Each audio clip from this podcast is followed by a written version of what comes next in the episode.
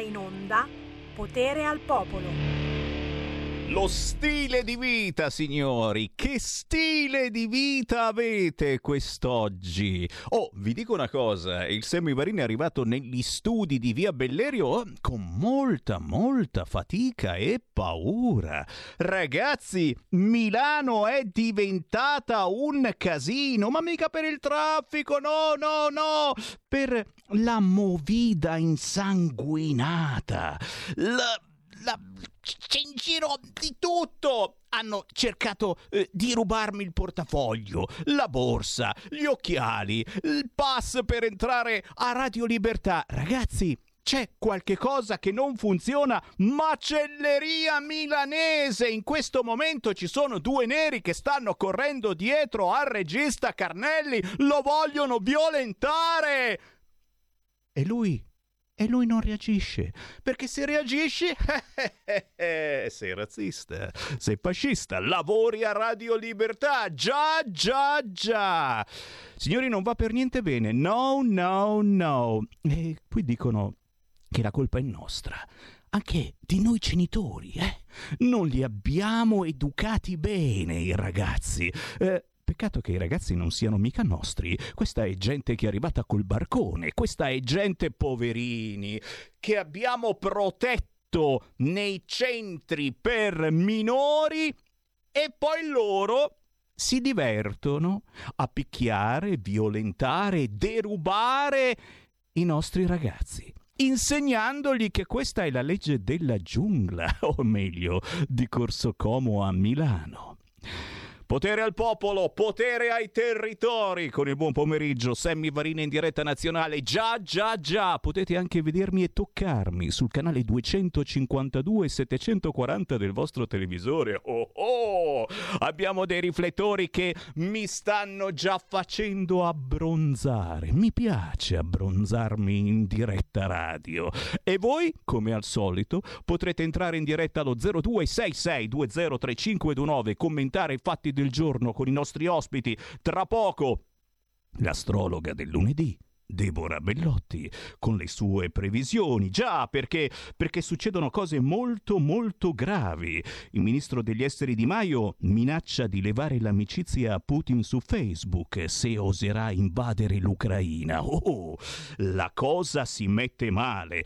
Parleremo di territori con Daniele Rossi, Trame d'Italia, il fondatore di una piattaforma online dedicata proprio ai viaggiatori a caccia di cose particolari. Ma parleremo anche di musica, come tutti i giorni. Parleremo con uno scrittore, Silvio Giono Calvetti. Parleremo di Trentino con Gianni Festini Brosa. Ma prima parliamo di dolcezza, perché per San Valentino è uscita la nuova canzone dell'amica pianista Fiamma Velo. Si intitola Il bacio.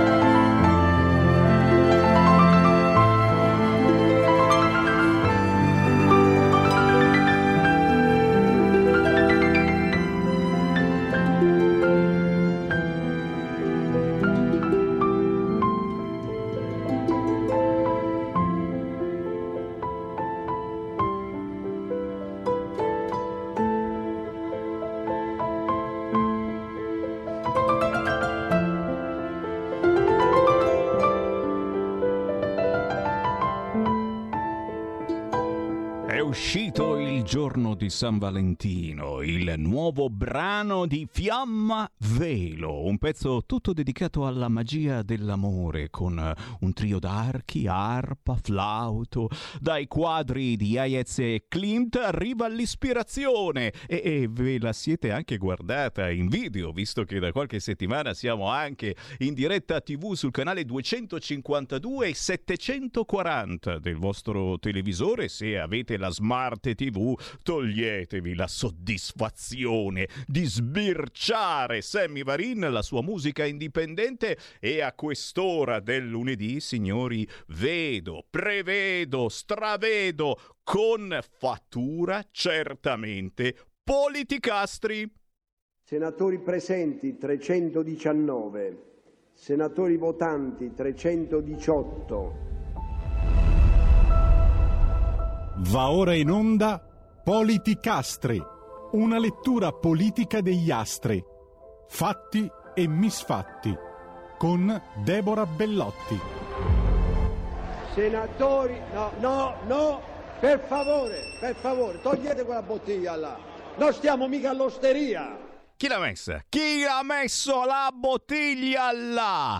Ogni lunedì intorno a quest'ora vedo, prevedo, stravedo con l'astrologa professionista Deborah Bellotti. Ciao! Buongiorno Sammy, buongiorno ascoltatori. Grazie per essere con noi. E signori io come al solito apro le linee, chi ci segue in diretta alle 13.11 lo sapete con Sammy Varin potete entrare senza filtro né censura chiamando 0266203529 facendoci un whatsapp al 346 642 7756 commentiamo insieme le notizie del giorno partendo e beh, insomma, eh, non posso certamente far finta di niente partendo da quello che succede in Ucraina. Eh, in questo momento tutti i siti eh, si sono eh, aggiornati con eh, la notizia dell'ultima ora che probabilmente neppure Deborah conosce. Il ministro degli esteri Di Maio minaccia Putin lo minaccia di levargli l'amicizia su Facebook se oserà invadere l'Ucraina. Eh, cose molto gravi, certamente non avrei mai voluto dare una notizia del genere, però ridendo e scherzando dobbiamo pur parlarne. Che cosa sta succedendo? Eh, davvero scoppia la guerra? Scoppia sì, scoppia no, non succede assolutamente niente. Eh, Ucraina-Russia, il Cremlino adesso frena, prematuro un vertice tra Putin e Biden. Avete sentito la notizia? Insomma, gli facevano fare il vertice, però Putin non doveva invadere l'Ucraina Ucraina adesso dice prematuro, eh sì, perché prima la deve invadere, poi dopo ne parliamo. Eh, che cosa sta succedendo? Semmai sta succedendo qualche cosa, perché poi adesso sono anche i profughi. Eh sì, ragazzi. E io da eh, leghista un po' razzista, che non c'entra niente il razzismo, dicevo, cacchio, adesso arriveranno in Italia tutti i profughi. No! Eh, vanno in Russia, vanno in Russia e questa è un'altra cosa, dice, boh, misteri, apparizioni, sparizioni. Mi zittisco, faccio parlare l'astrologa Deborah Bellotti. No, vabbè, eh, sulla questione di Maio, scusami, sono rimasta a bocca aperta, cioè se è vera è un atteggiamento eh, molto infantile. Ma dai, ma dai, da quando io do notizie vere? Non è mai successo, scusa, è chiaro che è un fake, è chiaro. Ok, no, allora sul discorso Ucraina direi che la tensione è alta, per non dire altissima. Il punto è che eh, per ora sembra che eh, insomma tutti i politici, vabbè, presidenti in questo caso come Macron, eh, come comunque anche vabbè, è stato chiamato Draghi, eh, come Scholz e quant'altro, stiano scongiurando appunto l'inizio di questa guerra.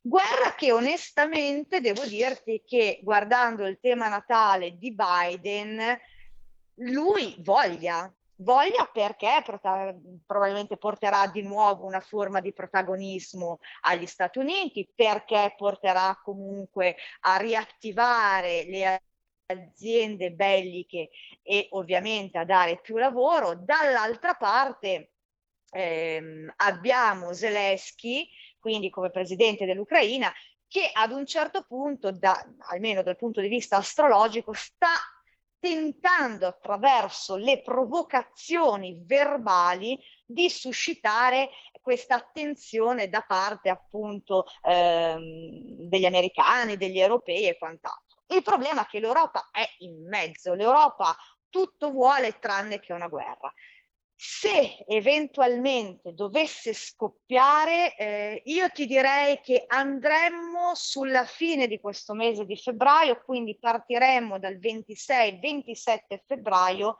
e potrebbe estendersi la data del, dell'inizio del conflitto entro il 20-22 di marzo.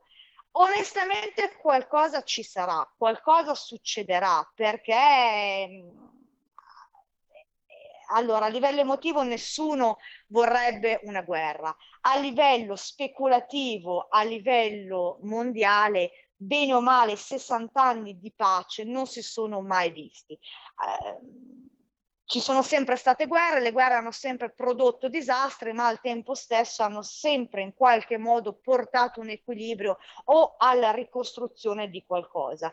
Io onestamente terrei molto d'occhio Biden perché dal mio punto di vista è lì che sto aspettando il pretesto, quindi l'occasione giusta per farla partire e dall'altra parte vedo però un Putin molto mh, mm, pensieroso, sta riflettendo, sta prendendo tempo. Io non vorrei che il suo prendere tempo sia valutare eventualmente i rischi o eventualmente eh, trovare nella Cina un alleato che possa in qualche modo garantirgli la, ehm, come posso dire, il sostegno da parte eh, militare.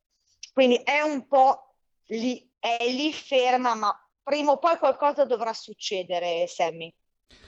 Avete sentito? Ma, ma l'Europa, l'Europa eh, come reagirà, come reagirebbe? Eh, perché mm, io ogni tanto ci penso, ma questa Ucraina alla fin fine eh, non è mica ufficialmente in Europa, è soltanto membro della politica di vicinanza europea. Solo nel 2024 l'Ucraina presenterà domanda di adesione ufficiale all'Europa. E quindi a me viene anche da dire, ma a noi che cavolo ce ne frega? Sai, sono tutte politiche effettive interne. La, L'Ucraina è una terra comunque martoriata da anni. C'è da dire che settimana scorsa ho letto un bellissimo articolo mh, pubblicato nel 2014 che, 2014 che raccontava appunto la storia dell'Ucraina, ma alla fine in Ucraina è nata la vera Russia, quella che conosciamo noi oggi, quindi lì ci sono le fondamenta. Se dovessi valutarla anche dal punto di vista di Putin, onestamente io credo che mh, mm, lasciarla andare così, sapendo che lì ci sono le fondamenta, mi darebbe fastidio. Per quello che riguarda il comportamento dell'Europa nei confronti eh, di Putin, degli americani e quant'altro, io non vedo un'Europa così forte. Per me è un'Europa debole, è un'Europa che comunque si basa su un credo illusorio verbale, ma a fatti l'Europa è smembrata, anche perché io in questi giorni pensavo e dicevo, ma come? Tutti i presidenti devono andare comunque a parlare con Putin, ma è possibile che un'Unione Europea non abbia comunque un ministro suo che possa in qualche modo interagire con con Putin a nome di tutti? Cioè, ci sono troppe, mh, mm, troppi smembramenti. Poi l'Europa non ha fondamentalmente un apparato militare unico, non c'è, non esiste, ognuno dovrebbe pensare per sé. E noi in Italia, che da anni non alleviamo nuove leve, cosa porteremo, tra virgolette, sempre se dovesse scoppiare? Cioè le domande sono veramente tante da porsi. È anche ovvio che ad un certo punto la presenza di Draghi, quindi nei prossimi giorni, adesso non ricordo se oggi o comunque nei prossimi giorni incontrerà Putin, è semplicemente atta per cercare di eh, diminuire il costo del gas, anche perché le nostre bollette come anche tu penso eh, hai potuto notare, si sono gonfiate parecchio. Qualcosa probabilmente porterà a casa, ma anche qui, a fronte di cosa? Quindi Putin cosa chiederà in cambio? Tan, ta, da, dan. Vedo, prevedo e stravedo. Politicastri con l'astrologa Deborah Bellotti vi dà appuntamento a lunedì prossimo, sempre a quest'ora. Ma chiaramente, Deborah, ricordiamo per chi fosse curioso di conoscere il proprio futuro, anche politico, perché ci stanno ascoltando moltissimi politici di tutti gli schieramenti, i contatti della signora delle stelle. Tu fai le tue tue previsioni ogni giorno su tutti i social, ma giustamente a pagamento, si intende, le fai anche personalizzate. Dove ti possiamo trovare? Allora, le persone possono contattare il numero di telefono 333 13 39 765, lo ripeto, 333 13 39 765. Grazie, ciao, ciao, ciao, ciao. Ciao, un abbraccio a tutti. Avete ascoltato Politicastri con Deborah Bellotti. Eh? Come va il gas? Come va il gas? Eh, per fortuna, insomma, è per fortuna che c'è la Lega, quella eh, tanto, tanto, tanto messa sulla griglia dicendo ecco la Lega, eh, la Lega è da settembre che aveva previsto questa cosa, chiaramente parlando con la signora delle stelle e per fortuna stanno arrivando le risposte da parte del governo e soprattutto eh, da parte del amato, odiato o anche amato, sì, anche lui ha dato le sue risposte in conferenza stampa, ma altre risposte Draghi. 0266203529 qui Sammy Varin dagli studi della vostra radio preferita, quella che profuma, sentite che profumo di libertà, libertà. Grazie soprattutto a voi che state sostenendo il nostro progetto, un progetto di abbronzatura, prima di tutto perché questi fari ragazzi abbronzano, che è un piacere. Sono già rosso. Carnelli, potevi dirmelo che portavo la crema. E senza crema, io poi dopo e, e ho l'effetto Pontida ancora. Cioè, qua in fronte, zoom, tutto rosso, rossissimo. Vi ricordate, ragazzi? Eh? Pontida il giorno dopo ci si riconosceva subito. Se eri stato a Pontida, eh, c'eri stato. E se non c'eri stato, non è che potevi dire: Oh, sono andato a Pontida, quanta gente, è stato bellissimo. Sì, col cavolo, se non avevi la bronzatura qua in fronte, è vero. Domani porto la crema. Però, però, però, giustamente, giustamente, grazie a voi che ci sostenete. Eh, ho sentito che sono tantissimi gli amici che vanno in questo periodo sul sito radiolibertà.net per scoprire questa nuova radio, figlia di Radio Padania, di RPL, figlia eh, di un desiderio di autonomia vero che prosegue nel tempo, ma figlia soprattutto oggi dei territori. E in effetti nella trasmissione di Sammy Varin Potere al Popolo, in onda dalle 13 alle 15, questa trasmissione parliamo proprio di territori, anche del vostro, chiamando 0266203529, whatsappando al 346 642 7756 su qualunque argomento vi abbia colpito, anche se volete su Bassetti e Pregliasco che pissi pissi bao bao, l'avete sentita questa cosa? Bassetti e Pregliasco quasi quasi entrano. Sì, entrano, vogliono entrare. Ne sono certo, questi entrano. Anche Ricciardi, eh? C'è qualche pensierino un po' più eh, di azione, forse. Ah! Questi vogliono entrare in politica. Questi virologi, Bassetti, Pregliasco, Ricciardi, sono tentati di entrare in politica e ce li troviamo alle prossime elezioni. Io piango in diretta sotto i riflettori. Cioè, in confronto, in confronto la bufala di Di Maio che toglie l'amicizia su Facebook a Putin se invade l'Ucraina è veramente una cacchiata, capisci? Eppure questa è vera. È vera, l'ha scritto il giornale della sera. Bassetti e Pregliasco tentati di entrare in politica anche Ricciardi con azione. Per fortuna ci siamo noi, noi sporchi leghisti e saluto il grandissimo senatore Bagnai che questa mattina era in diretta proprio qui su Radio Libertà e ha dato anche una bellissima intervista oggi sulla verità. Emergenza finita, cambi il metodo. Si parla di Covid chiaramente e speranza che gli risponde Green Pass eterno e dosi per tutti. Ci ha dato la benedizione proprio. Capite che in questo modo non si va avanti. L'avete capita questa cosa? 0266203529. Chi è che vuole parlare con me? Pronto? Pronto, ciao, sono Paolo da Verona. Ui. Ciao. Ah, ascolta, dunque, allora parliamo dei crimini di Putin. Un crimine di Putin è volere riunificare tutti i russi, anche quelli che si trovano, diciamo, eh, sotto un paese straniero, le minoranze che si trovano ai confini della Russia, però si trovano in un paese straniero. Ma scusate, non è mica quello che hanno fatto gli italiani con l'unità italiana, cioè riunificare tutti gli italiani, anche quelli che erano nel Sud Tirolo, cioè nell'Alto Adige? Mm. Riunificare tutti, tutti gli italiani. Solo che se lo fa Putin o se l'ha fatto Hitler a suo tempo con i tedeschi, è una difesa della purezza razziale. Se invece lo fanno gli illuministi italiani nel 1860, è una cosa bella e giusta, perché ti ricordo che per esempio i comunisti vogliono, mh, sono innamorati giustamente dei curdi e vogliono la riunificazione di tutti i curdi eh, sparsi in diverse nazioni, no?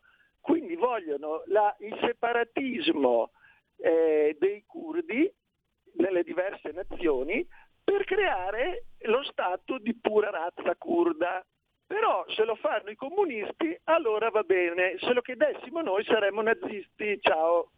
Grazie, grazie, grazie. Interessante meditazione. Intanto fioccano i WhatsApp al 346 642 7756 o 1 1 e ci riguarda, ci riguarda, è Crisanti che mi scrive e dicendo che lui viene da noi. Eh. E questa è una notizia. Crisanti d'accordo con la Lega. Beh, sul fronte eh, Green Pass sicuramente, questo lo ha detto a cani e porci in queste ore, bisogna toglierlo, bisogna toglierlo. Togliamo il Green Pass? No, Green Pass, libertà, no, green... lo rimettiamo per l'estate. E dici come lo rimettiamo per l'estate? Sì, perché adesso siamo tutti ipervaccinati o ci siamo fatti il Covid e quindi, e quindi no, no, no, non passa più, non passa più adesso la malattia, ma ora di quest'estate avremo finito la copertura per cui bisognerà farci magari la quarta dose. E a proposito, eh, è uscita la notizia, dov'è? Fammela vedere, ti prego. Figliuolo, il generale Figliuolo ha detto che sono pronte le quarte dosi, chiaramente soltanto per i soggetti fragili. Pensavate che adesso fosse per voi la quarta dose? No, no, no. E poi certo, mm, mi stanno chiamando eh, whatsappando in moltissimi dalla macelleria milanese, che è una notissima macelleria che sta avendo un successo pazzesco qui a Milano, movida insanguinata a Milano che ormai è caduta in un abisso di insicurezza da cui non si esce più se non si interviene. Eh, qualcuno eh, che è abbonato non a Radio Verità ma a Radio Popolare mi dice che è una movida insanguinata soltanto percepita. Eh, siamo noi della Lega, siamo noi con la tessera RIA del 1987 che percepiamo questa violenza, questa movida insanguinata. Non è vero, è sangue finto, è carnevale. Pronto?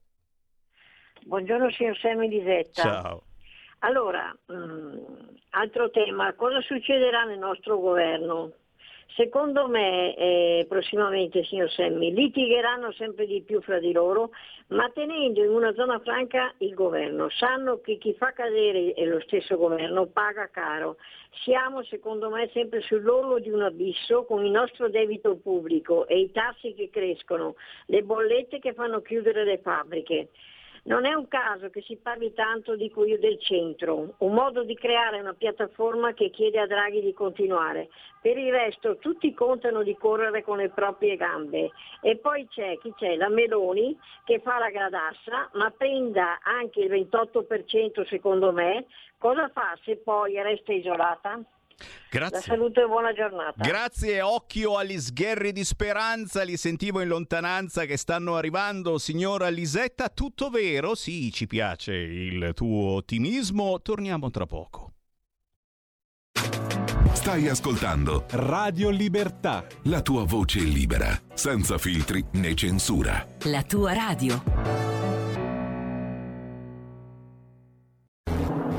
Il mondo di Tarkus. Gabriele Manzini e Sandro Roda in un viaggio attraverso la storia della musica progressive dalla nascita alle nuove contaminazioni. Ogni sabato dalle 21.30. La tua radio. Stai ascoltando Radio Libertà, la tua voce libera, senza filtri né censure, la tua radio.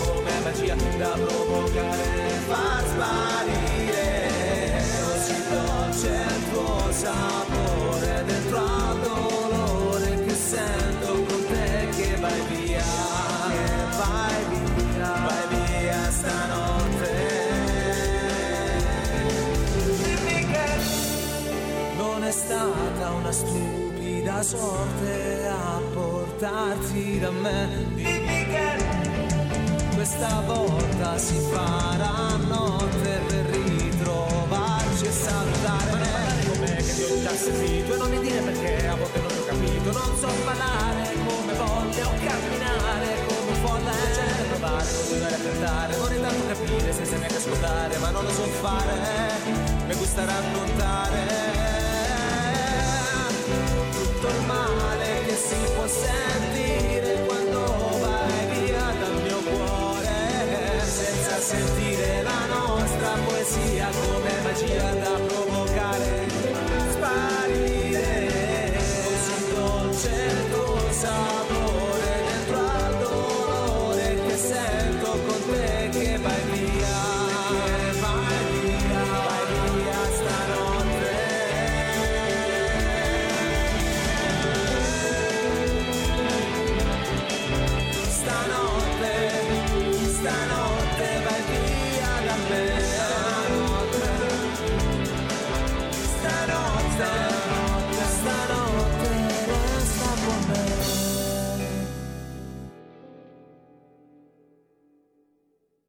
Il nostro bellissimo quotidiano viaggio nei territori è anche un viaggio musicale. Eh già, Sammy Varin ogni mezz'ora nella sua trasmissione trasmette un artista indipendente e in questo caso con Gennaro Tavani, la sua canzone intitolata Dimmi che, eh, nato ad Altamura, finito a Castelfranco Emilia, eh, non è un cantante di professione ma trasmette eh, veramente forti emozioni emozioni in questa canzone che ha anche video che trovate facilmente su YouTube intitolata Dimmi che Gennaro Tavani, mentre arrivano anche tanti complimenti per il pezzo di apertura di Fiamma Velo, la pianista Fiamma Velo uscita con la nuova canzone intitolata Il bacio. Lei invece è di Campo San Piero, provincia di Padova, è cresciuta a Cortina d'Ampezzo, ma da qualche annetto abita qua dietro a Novate Milanese. Ancora il buon pomeriggio da Sammy Varin, potere al popolo, potere ai territori, nord, centro, sud, facciamo squadra. E questa trasmissione serve apposta per quello, per fare squadra, per conoscere meglio i nostri territori e soprattutto per sentire quelle che sono le reazioni a ciò che accade in tutta Italia. Adesso solo reazioni positive. Infatti ho già in diretta, lo potete vedere sul canale eh, 252, 740 del televisore, su YouTube su Facebook, ma potete guardarci anche dal sito radiolibertà.net e dalla nostra app. Siamo collegati con il fondatore della piattaforma online Trame d'Italia. Si chiama Daniele Rossi. Ciao Daniele! Ciao, grazie a tutti, buongiorno. Uè, piacere, piacere. A proposito di territori, ragazzi, l'ho scoperta qualche giorno fa questa nuova piattaforma, almeno per me, Trame d'Italia. Praticamente è un sito dedicato ai viaggiatori che sono a caccia eh, di luoghi bellissimi ma poco noti, cioè, prima di tutto non amano il casino, la confusione. Secondo di tutto, eh, hanno capito che la nostra Italia è bellissima proprio perché è l'Italia eh, dei campanili, dei piccoli paesi e delle cose ancora da scoprire, magari dietro casa vostra. Insomma, puro territorio ma con un approccio differente. Qualcuno lo chiama anche turismo lento. Ma qui subito mi fermo, Daniele, tu sei il fondatore di Trame d'Italia e quindi ti chiedo subito di che cosa si tratta e, e soprattutto che cosa ti è venuto in mente, che progetto è saltato fuori e da cosa è saltato fuori. Daniele Rossi. Sì, beh, hai alzato molto la sbarra, adesso è difficile rispettare tutte queste aspettative così entusiasmanti. Comunque devo dire, io sono molto contento di questo progetto, di questa iniziativa. Diciamo molto concretamente che valorizziamo i territori meno noti offrendo degli itinerari culturali che provano a far vedere la trama di un territorio. Per fare un esempio banale, se Invitiamo una persona a vedere un castello dove abitavano militari e nobili che mangiavano ma non sappavano la terra. Vicino a quel castello ci deve essere per forza una villa, non nell'accezione del Settecento della villa dei nobili, ma nell'accezione medievale di dove stanno i contadini che allevano il bestiame, i maiali, le oche, le galline, coltivano la terra e quindi producono il cibo per il castello. Se c'è un castello e c'è una villa, ci sarà una strada che li collega nella strada ci sarà un borgo dove probabilmente c'era il fabbro, c'era il falegname, c'era il pellaio e quindi nasce il tessuto artigianale della produzione tipica. Per aiutare chi viaggia a eh, capire meglio questi territori, noi cerchiamo anche sempre nelle nostre proposte di mettere una eh, tappa difficilmente visitabile col turismo fai da te, tipicamente sono o abitazioni private o eh, posti difficili da raggiungere come in provincia di Parma le, casca- le, cascate del Pessola che devi sapere che esistono e devi sapere la strada per andarci. Cerchiamo di introdurre sempre un'experience, che è una parola che oggi va di moda, ma che vuol dire fare il pane a Matera, scalpellinare il marmo a Sarzana, andare a cavallo sulla via Francigena, piuttosto che fare un, un vasetto di terracotta in Monferrato. E poi mi taccio, ehm, cerchiamo di promuovere sempre il contatto tra chi viaggia e i protagonisti, quindi poche guide e incontriamo i parroci delle chiese, i nobili dei castelli, i contadini delle vigne, eh, gli artigiani tipici locali, quindi un contatto anche umano, proprio te dicevi fare squadra non, non, avere solo la guida che parla sei lingue, ma poter proprio parlare anche con l'artigiano, col protagonista del territorio. Oh ragazzi, queste sono opportunità molto interessanti perché molti di voi sono anche stanchi eh, di visitare eh, sempre gli stessi luoghi perché sono sempre quelli pubblicizzati. Mi viene in mente il parallelo con le radio, le televisioni. E eh beh, eh, se tu ascolti le solite radio e guardi le solite televisioni, il prodotto che ti danno è sempre quello. Dicono tutte le stesse cose fazer politicamente e anche musicalmente, visto che io trasmetto artisti indipendenti ogni 30 minuti, ci sono sempre i miagoli di Mahmood che amiamo certamente, bravo, bravo, bravo, anche se eh, adesso, adesso c'è Achille Lauro ragazzi che ha rappresentato San Marino all'Eurovision Song Contest, ha battuto Alberto Fortis, Ivana Spagna, ha vinto, povero me, ha vinto Achille Lauro, ma chiudiamo subito la parentesi, non voglio voglio piangere. Non voglio piangere in diretta, torniamo a parlare di territori, non voglio piangere.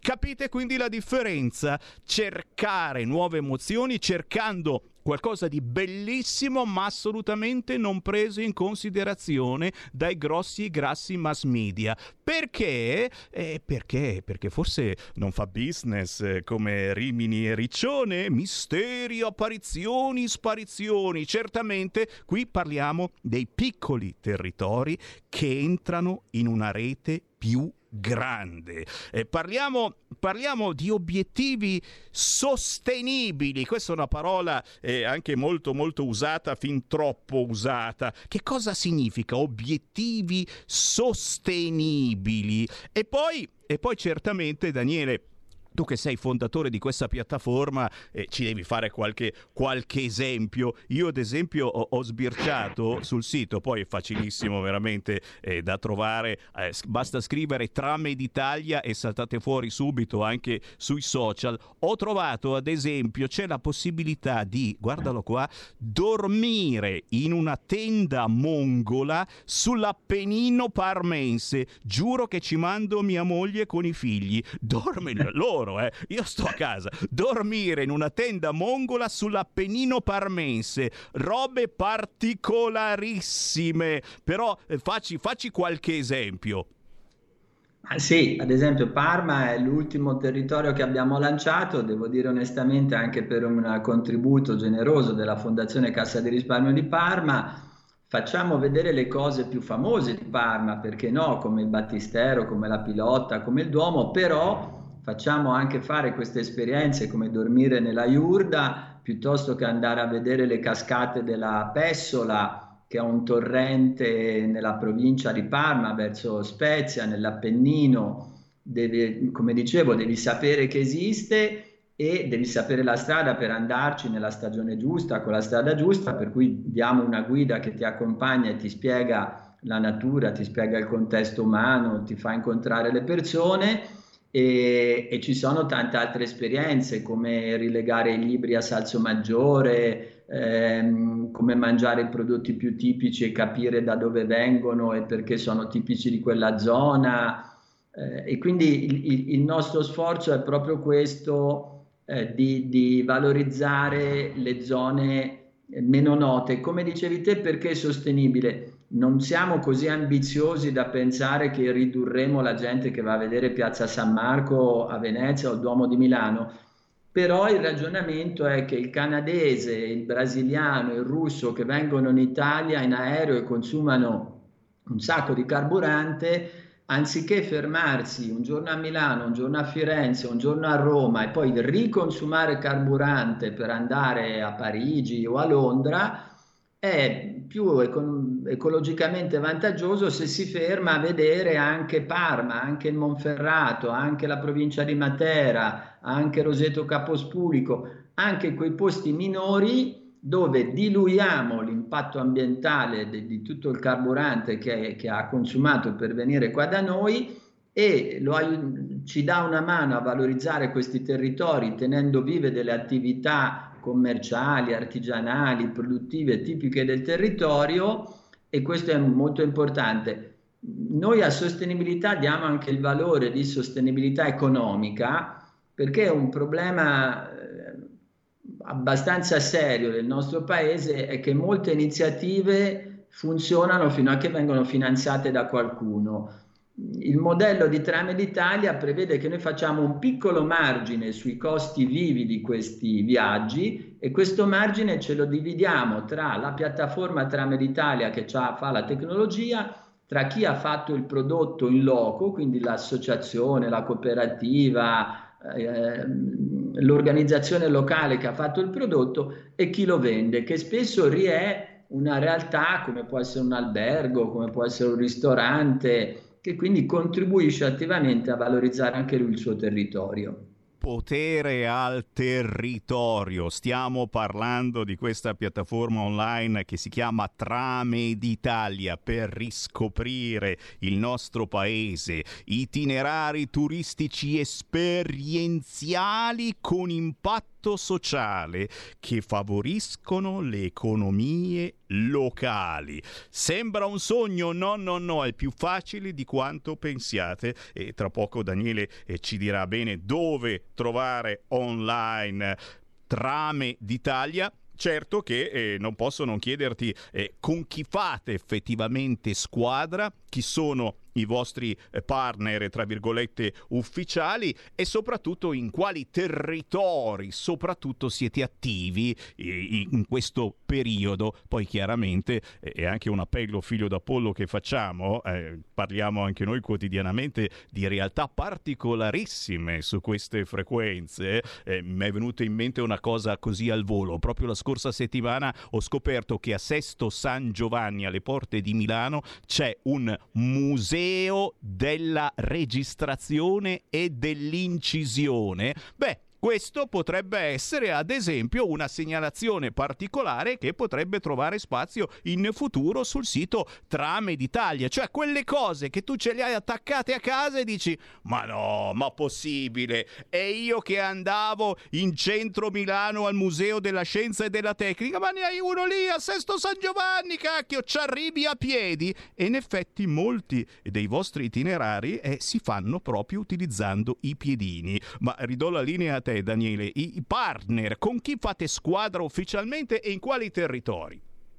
Sì, allora eh, è un tema interessante perché Trame Italia è un'impresa sociale e quindi vuole coniugare l'avere un impatto sociale positivo ma anche l'avere un conto economico che stia in piedi, non tanto per l'ambizione di diventare ricchi, perché le imprese sociali non possono distribuire utili, ma per il fatto, secondo me, importante di non costare alla collettività, cioè di non avere bisogno di denaro pubblico tutti gli anni per sopravvivere. E quindi i nostri soci sono parte organizzazioni del terzo settore come Conf Cooperative, come il consorzio Gino Mattarelli, che è un grosso consorzio di organizzazioni del terzo settore, quindi non profit, cooperative, associazioni, fondazioni, raggruppa circa un migliaio di organizzazioni a sua volta di secondo livello, quindi consorzi, raggruppamenti territoriali. Abbiamo come socio non profit l'Associazione Italiana di More Storiche e poi invece abbiamo due soci che sono due aziende private che sono Valica e Musement e che sono due eh, grandi portali di promozione, di promozione del turismo, proprio perché vogliamo coniugare un po' queste due anime, l'efficienza dell'azienda applicata però a un progetto eh, che ha un, valore essenzialmente eh, sociale. Dicevi i territori, noi oggi siamo presenti in Valcamonica, siamo presenti in Monferrato, in Lunigiana, Brianza, eh, Parma, Mantova, Modena, Roseto Capospulico, Saluzzo, ero partito dal nord, me l'ero scordato, eh, e Matera. E accetto molto volentieri il tuo invito nel senso che a noi fa molto piacere eh, che chiunque venga a vedere la nostra piattaforma come eh, spunto per viaggi, ci fa ancora più piacere se i viaggi vengono prenotati attraverso di noi, ma ci fa ugualmente piacere ricevere proposte per nuovi territori e nuovi eh, viaggi. Avete sentito? Fare squadra parlando dei nostri territori. E allora davvero ringraziamo il fondatore della piattaforma online dedicata ai viaggiatori a caccia dei luoghi più belli ma meno noti, Daniele Rossi, Trame d'Italia. Daniele, ricordiamo dove possiamo cercarvi, dove possiamo trovarvi in rete e sui social. Sì, siamo sempre con lo stesso nome, www.trameditalia.it, ci si trova molto facilmente, ci fa piacere anche ricevere, come dicevo, spunti, riflessioni.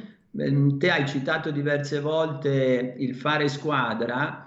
Per fare squadra c'è un elemento fondamentale che è la volontà, che è la consapevolezza. Non si fa squadra per obbedienza o per subordinazione e noi insistiamo molto, a me piace parlare brevissimamente anche di questo aspetto, perché proponiamo dei viaggi che siano un'occasione di consapevolezza, di crescita, in cui cerchiamo, le nostre guide cercano di far capire il nesso che c'è tra ogni segno eh, e la storia degli esseri umani. Un brevissimo aneddoto che trovo divertente, a Milano mangiare a sbaffo, intrufolarsi e mangiare gratis, ad esempio a un convegno, si dice mangiare a UFO.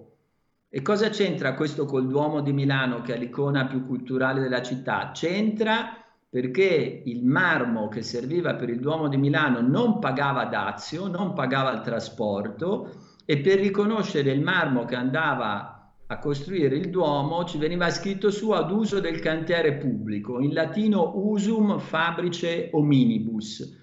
Allora questo dettaglio qui che sembra una sciocchezza, però sottolinea il nostro desiderio, secondo me importante, di far capire a chi viaggia con noi il legame che c'è proprio tra gli esseri umani, tra la storia sociale delle collettività, in questo caso i milanesi che aiutavano la costruzione della loro cattedrale e i segni che vediamo.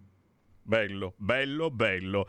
Decisamente Daniele è il caso di riparlarne. Se ti andrà nelle prossime settimane facciamo un altro collegamento e torniamo a parlare di trame d'Italia, magari entrando eh, nello specifico in qualche territorio che ci consigli eh, di eh, visitare, ok?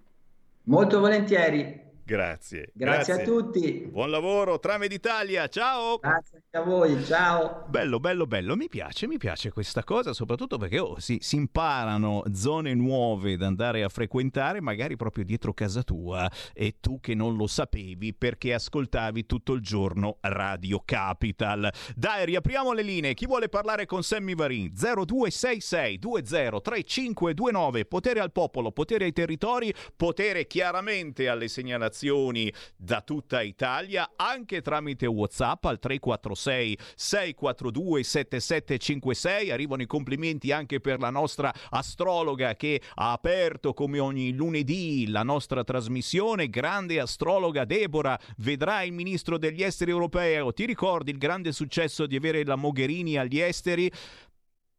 E vabbè, ma porti sfiga, scusa, ascoltatore, che cavolo, mi citi la Mogherini. Io ho, ho parlato prima di Speranza, eh, di Di Maio, che eh, vuole togliere l'amicizia su Facebook a Putin se invaderà l'Ucraina. Capisci che sono cose cose gravi, eh? Sì, ancora più gravi di, di questa cosa che Achille Lauro rappresenterà San Marino all'Eurovision Song Contest. Ha vinto il Festival di San Marino. Achille Lauro. Sì, ditemelo, mi stanno arrivando i messaggi e che ci frega, certo, ma capite che, che Achille Lauro a petto nudo con tutte le scritte che a me non mi si vedrebbero neanche perché sono tutto peloso, no? Invece lui non ha peli, è glabro, ha tutte le scritte e ha battuto ha battuto un personaggio eh, come Alberto Fortis, ha battuto Ivana Spagna. E, e io resto lì. Cioè, adesso, quindi avremo avremo, se non erro, all'Eurovision Song Contest San Marino rappresentato da Achille Lauro e ti dirò, io sono quasi contento perché alla fin fine ce lo siamo tolti dalle palle, non rappresenta l'Italia. Ma, ma l'Italia, eh, lo, lo, lo, sapete, lo ricordate da chi sarà rappresentata eh, all'Eurovision Song Contest? Eh, da, quello, da quello che ha vinto, è il Miagolio, Mahmoud, è da lui. E questo è il rappresentante dell'Italia, capisci? Però Mahmood è un bravo ragazzo, me lo dicono tutti, tutti quelli che mh, vivevano nella sua zona, perché se ne sono andati. No? Lui, lui è sempre lì a Milano e, e tutti che gli fanno i complimenti che è un bravo ragazzo, mica come i suoi coetanei della Milano violenta, della movida insanguinata, percepita, eh, lo ricordiamo. Salutiamo gli amici di Radio Popolare che mi dicono che continuano a dire sta frase, eh, che la violenza a Milano, quando tu torni a casa poi la notte insanguinato, è è sangue finto, controlla cazzo, controlla, è sangue finto perché siamo a carnevale, dai, questi buontemponi, si danno le bottigliate in testa, ma sono, sono le bottiglie finte, quelle cinematografiche che usano per i film, ah, boccaloni, boccaloni, e pensavate fosse tutto vero, quello accoltellato, ma il coltello era finto, cioè quello che rientra dentro, capito? E poi si è spruzzato un pomodoro addosso, adesso sono tutti lì a all'ospedale che stanno ridendo, se la stanno facendo sotto da ridere. C'è una Sì. telefonata. Pronto? Eh, pronto, ciao. Ciao. Ciao, senti, sono Max Benetto. Volevo dire ora, per quanto riguarda eh, la musica, so- io tra Achille Lauro e Mahmood mi prendo Achille Lauro. Eh, eh, e spero che vinca San Marino, quindi. Eh, mi dispiace, ma non tengo per Mahmood. Eh, assolutamente, quindi votate tutti per San Marino. Ok, Perché magari, magari- Lauro vabbè, ha, ha questa caratteristica, ma non mi è assolutamente antipatico. No, no. Eh, assolutamente, eh, tra- secondo me è un bravo ragazzo. No, no, no, Cosa sì, ti eh, devo dire? No, ha smesso di spacciare da tempo, quindi no. No, no, ma secondo me non è, non è così cattivo, così- non è così, cioè non, No, no, secondo me non è, non è- ecco, secondo me è un personaggio che è meno cattivo di quello che sembra. Volevo dire un'altra cosa invece sulla Lega, se mi permetti. Vai, vai. Eh, attualmente vi sono due linee di pensiero per quanto riguarda la Lega. Una che è maggioritaria nell'elettorato e che dice che non bisognerebbe stare in questo governo perché siamo come al guinzaglio e poi viene una seconda linea che dice che bisogna stare al governo perché altrimenti le cose andrebbero anche peggio. Eh, qua in Veneto tra due mesi si vota per le amministrative, in città feudo della Lega. Secondo me eh, la, la gente non, non- non- non sta capendo la Lega al governo perché le bollette, altre cose, immigrazione, queste cose qua. Rischiamo qua in Veneto, soprattutto nei comuni di Padova, Verona e in molti altri Belluno e in molte altre, di prendere una scoppola per due motivi, perché la gente non andrà a votare, quindi voteranno il 40%. La, la Lega non verrà votata perché sento molto malumore in giro nei miei comuni, conosco molta gente che e, ehm, e- e quindi, e quindi dopo nascerà un grosso problema perché noi possiamo anche dire siamo d'accordo a stare, stare dentro o fuori, ma è l'elettorato poi che decide qual è il destino di un partito, non, non sono- non sono- non è nessun altro, capisci? Tutto qua. Non è che io, io sono contrario che la Lega stia dentro, ma non sono io che, che- che conto zero io, conterà poi cosa decide la gente, ecco tutto qua. Grazie, Ok? grazie, grazie. Beh, ognuno ha la propria idea. Chiaro che se non ci fosse la Lega al governo, eh, eh, molte cose non arriverebbero, arriverebbero molto in ritardo. E ad esempio, mentre tu parlavi, sai cos'è successo? Eh, che la Lega ha votato con le opposizioni.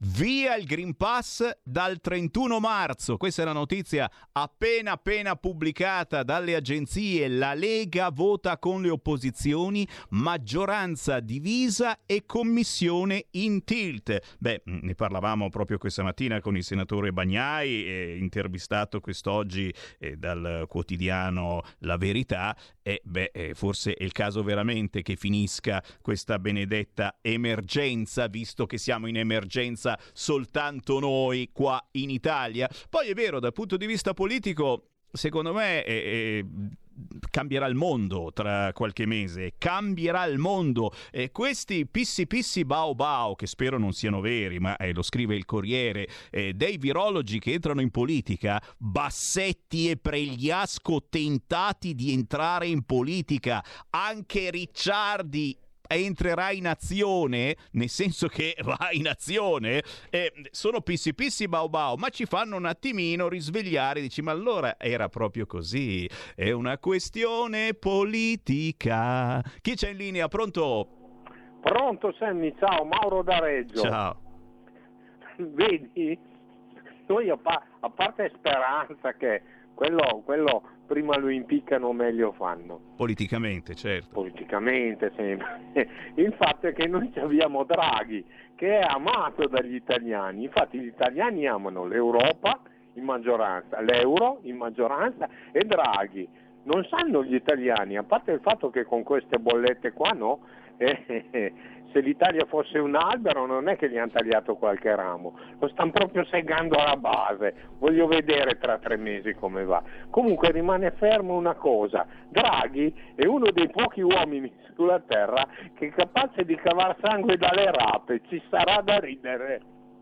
Grazie, grazie, grazie. Vogliamo bene certamente anche Draghi. Ok, ok, sì, vi sta risvegliando questa cosa di Achille Lauro che ha vinto il Festival di San Marino. Vabbè, capita, capita. Io ti farò Svizzera. Fatemi sapere chi ha cantato per la Svizzera. Non me la sento, no, di tifare Achille Lauro, perdonatemi. No, no, no. I miagolì di Mahmood purtroppo li sto sentendo dalla mattina alla sera su ogni canale. Tutti che miagolano. Di la verità, Federico DJ Borsari, tu hai fatto il remix. Hai fatto, l'ha fatto. l'ha fatto. Ha fatto il remix di Brividi. Perché d'altronde se no non la ballava un cazzo di nessuno, eh? E allora facendo remix almeno la gente si muove un po' così, dice vabbè ho ballato Brividi di Mahmood. Ci fermiamo ma solo per qualche istante, poi torniamo in diretta con la musica indipendente. Attenzione perché c'è un artista che non è solo un artista e giuro questo non ve l'aspettate, non me l'aspettavo neanche io. Resta lì. Stai ascoltando Radio Libertà. la tua voce libera, senza filtri né censura. La tua radio. Soon Radio, quotidiano di informazione cinematografica. Assassinio sul Nilo. Vi presento Hercule Poirot, è il più grande detective vivente. A febbraio Ho investigato su molti crimini, ma questo ha sconvolto la mia anima. l'assassinio è solo l'inizio. Quando hai molti soldi, nessuno ti è mai veramente amico. Assassinio sul Nilo, dal 10 febbraio al cinema. Se vuoi avere qualcosa di diverso, devi fare qualcosa di diverso. A San Valentino l'amore arriverà a tempo di musica. Io sposerò te. Jennifer Lawrence, Owen Wilson e Maluma. Chiamami se ti senti sola. Mi sento sola. Marry Me, sposami, dal 10 febbraio al cinema. Il tuo film di San Valentino. Uno straordinario viaggio alla ricerca del più grande tesoro mai esistito. L'oro di Magellano. Tratto da uno dei videogame più giocati di sempre, Uncharted, con Tom Holland, Mark Wahlberg e Antonio Banderas. Dal 17 febbraio al cinema. Gli occhi di Tammy Faye. Tammy Faye, che hai fatto? Ciao mamma, lui è Jim Baker, mio marito. Con Jessica Chastain ed Andrew Garfield. Jim predicherà e io canterò. Servire Dio non dovrebbe essere un'opportunità per fare soldi. Non stiamo facendo niente di male però. Gli occhi di Tammy Faye. Al cinema. Radio Libertà. In un mondo in cui i mezzi di informazione vanno verso una sola voce, una radio che di voci vuole averne tante.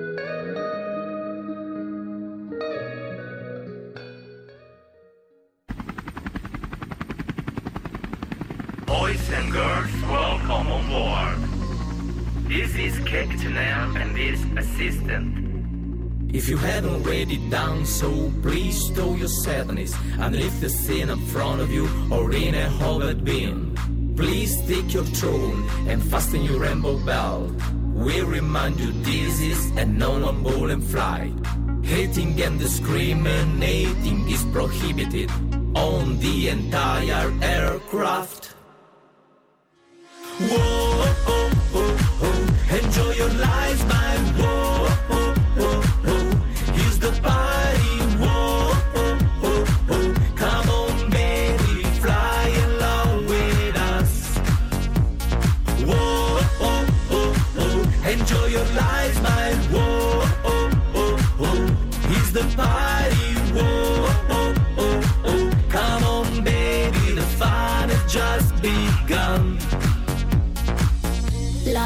Beloved. Don't hate, don't bully. We all all different. We all old colors, blue, orange, red, yellow, green, violet, pink. Blue, orange, red, yellow, green, violet, pink. Music, issue, black or white, it doesn't matter. Respect my life, respect my body. Whoa, oh, oh, oh. oh. Enjoy your life, my whoa,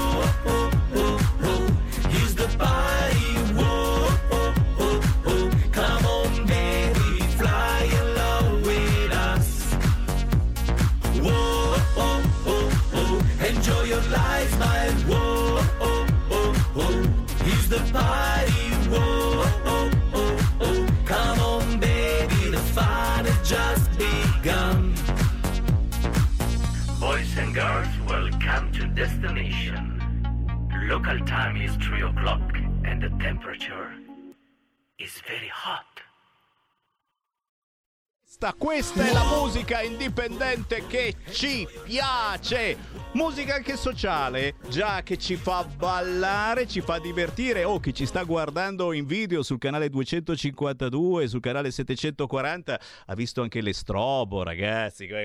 Qui stiamo esagerando, ci facciamo la discoteca, ci abbiamo l'amministratore. Oh, era di là che ballava, ma ro- robe veramente. Uno dice, ma non c'è più religione. Però vedi il bello, è il bello quando ti trascina la musica e in più trasmette anche messaggi sociali. Eh, attenzione, condivisibili o no? E adesso vediamo, perché questo è un messaggio sociale a mio parere molto importante, anche se purtroppo è stato politicizzato. E già, quando mai?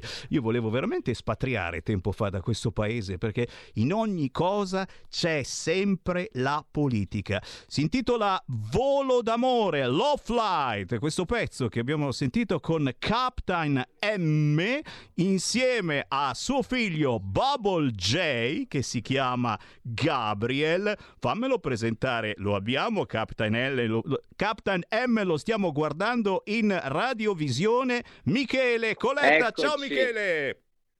Ciao, buongiorno, buonasera a tutti, buon pomeriggio forse. Ecco, Buon pomeriggio, ma certo, ma certo. Oh ragazzi, veramente questo pezzo ce lo siamo ballato con luce psichedelica perché ci piaceva, ma soprattutto eh, perché è giusto, è giusto un messaggio a tema sociale. Tu eh, ne hai fatto praticamente nella tua carriera eh, di, di messaggi sociali e so che c'è una nuova canzone anche qui che parlerà di un messaggio sociale. In questo caso il messaggio sapete qual è? È semplice, tutti hanno diritto ad essere rispettati, anche chi, come Michele, sentite un po', è un papà arcobaleno di due gemelli. Michele! Ciao, sì, sì, sì, sono un papà di due gemelli, sì. Insieme a mio marito siamo appunto una famiglia arcobaleno, come hai già detto tu. E con questa canzone abbiamo voluto lanciare un messaggio ben preciso, eh, che è quello del rispetto per qualunque tipo di persona, a prescindere dall'orient- dall'orientamento sessuale, la religione, la provenienza geografica. E infatti nel tuo anche che- video c'è di tutto, ragazzi, c'è di Esatto. tutto, bianchi, neri, gialli, eh, ciccioni, magri, eh, eh, ci vuole rispetto per tutto e per tutti. Eh, ma come ti dicevo, è, è un casino, perché in questo cavolo di paese, noi poi parliamo spesso e volentieri eh, di politica, eh, la politica ha preso sopravvento e, e si sono cominciate a fare eh, battaglie politiche strumentalizzando a mio parere in modo veramente eh, esagerato. Ti faccio qualche esempio, eh, perché e, e poi sono quei luoghi comuni che uno dice ma... Sammy Varina, anche tu ne hai parlato tante volte, quante volte ne abbiamo letto in cronaca. Proprio l'altro giorno, proprio l'altro giorno eh, eh, ho, ho letto ai miei ascoltatori la notizia, vi è arrivato sul cellulare l'emoji dell'uomo col pancione. Eh già, perché adesso arriva anche questo, eh, non l'uomo ciccione ragazzi, ma l'uomo incinto. Eh, capisci che Michele, eh, rispetto certamente per chi fa eh, la scelta come hai fatto tu eh, di, di sposarti con il tuo compagno, di avere dei figli, ma non è che si sta un po' anche esagerando eh, mettendo sul cellulare dei bambini, dei ragazzi l'emoji dell'uomo col pancione che, che, che è una cazzata, perdono, nel senso che non esiste l'uomo col pancione e no, no, no, voi per avere figli non avete eh, fatto il pancione, eh, eh, questa cosa insomma. No, direi di no. Ora, perché abbiano messo queste emoji sarebbe da, da capire bene se si fa riferimento in realtà a tutt'altro.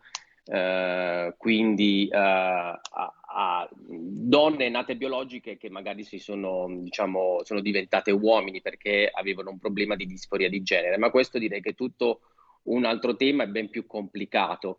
Eh, noi non abbiamo ovviamente portato il pancione, ma grazie a un pancione siamo diventati papà, grazie alla ragazza che ci ha donato per nove mesi eh, la sua disponibilità.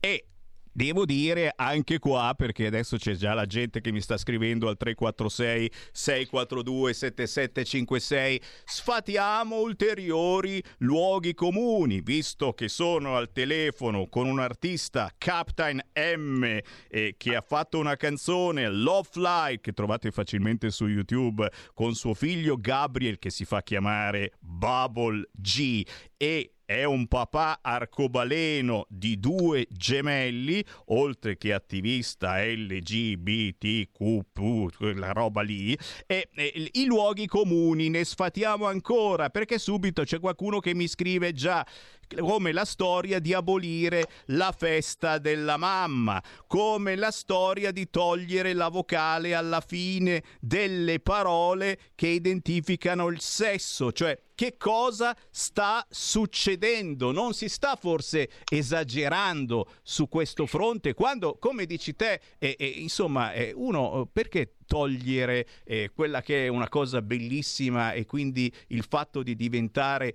genitori anche chi ha, a chi ha altri gusti sessuali. Però qua eh, ci sono in concomitanza moltissime altre situazioni e bisogna inserire le quote gender in ogni luogo di lavoro, quindi noi qui tra poco saremo quasi obbligati ad assumere eh, persone che hanno eh, altri significati sessuali che vanno al di là eh, del loro DNA, al di là di quello che hanno in mezzo mezzo alle gambe perché eh, non è importante il sesso, ma come uno si sente. Non sta diventando un po' troppo complicata la situazione? Ma io direi di no, nel senso che allora la cosa più importante è essere inclusivi, quindi accettare mh, le persone che si sentono diverse da noi, perché eh, noi non rispecchiamo il canone, è l'unica possibilità esistente.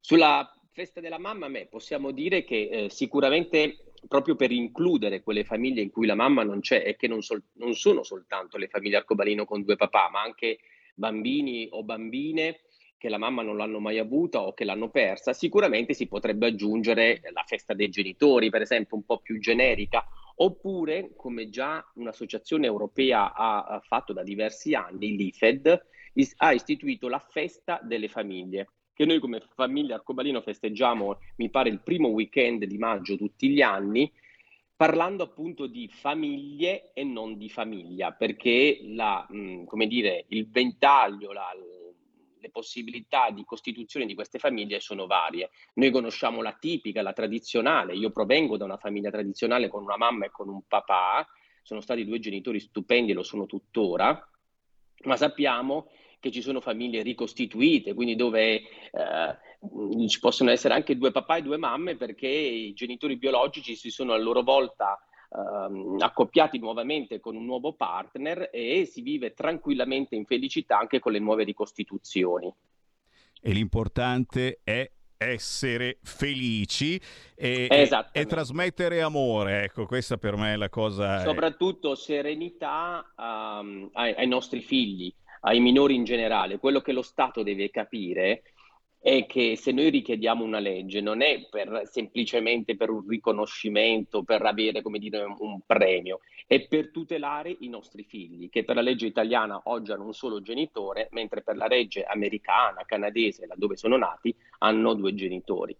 Senti, cosa rispondiamo a quelli come Giusi eh, che eh, mi parlano di propaganda pro utero in affitto? Quante volte abbiamo parlato anche qui su queste frequenze eh, di queste argomentazioni? Eh, eh, eh, avere dei figli a tutti i costi anche quando non li puoi avere, in questo caso utilizzando un'altra donna.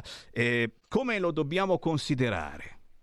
Allora, innanzitutto essere genitori quando non lo si può diventare, esclu- eh, cioè dovremmo escludere tutti i genitori adottivi, no? E quindi l'adozione è una di quelle vie che si potrebbe utilizzare quando non si possono avere figli in maniera naturale, che è quello che fanno normalmente le famiglie tradizionali. Questa via per noi è in Italia uh, bloccata e chiusa perché non è prevista l'adozione né da parte del single né par- da parte di, genitori, di due genitori con lo stesso sesso. La questione eh, di propaganda, intanto non si parla di utero in affitto, perché se io dico questa frase alla donna, che possiamo anche dargli un nome, Daniela, che ha partorito i nostri figli, lei ride come una matta, perché lei dice io non vi ho mai affittato nulla, se volete vi affitto un appartamento o una macchina. Io vi ho semplicemente portato in grembo come una babysitter, come una zia, i vostri figli, sapendo di farmi un regalo molto importante. E soprattutto quando parlano di egoismo, cioè genitori che vogliono diventare genitori a tutti i costi e si parla di egoismo, io qui rido perché chi è genitore, quindi non so se questa Giusy è genitore, sa che è un atto d'amore, è un atto un, un, dono importante che è quello della vita, con tutti i sacrifici che comporta crescere un figlio, dalle febbri, dalle notti insonne, e, insomma tutto quello che può comportare crescere un figlio. Io non, non mi sento di aver fatto un atto di egoismo, di essere, di, il fatto di essere diventato genitore, io l'ho vista più come la possibilità di aver dato ai miei figli eh, appunto la vita, un dono molto grande, perché i miei figli non ci sarebbero senza di me e mio marito. Signori, Qua ci fermiamo, ma, ma se, se, avrà voglia il Michele Captain M, eh, magari ci risentiamo perché abbiamo eh, chiaramente aperto un tema che potremo andare avanti tutto il pomeriggio e anche questa sera.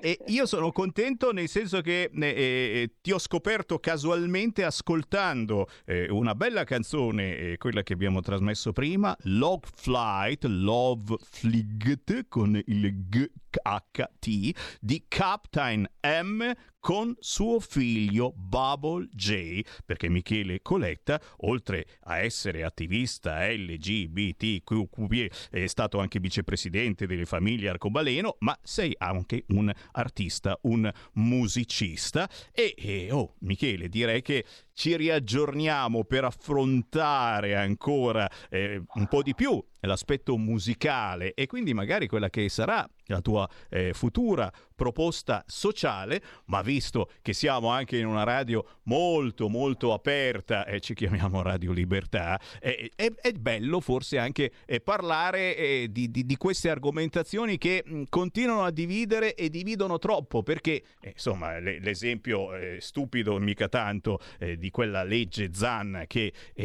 una certa parte politica ha portato avanti fino in fondo, fino in fondo, andando poi a sbattere, beh forse magari se se ne parlava un po' di più con l'altra parte politica e ci si metteva d'accordo, la si poteva anche far passare. Magari per certi versi si è un po' strumentalizzato troppo anche eh, questa storia. È possibile? Riesco a strapparti una battuta eh, su questo argomento?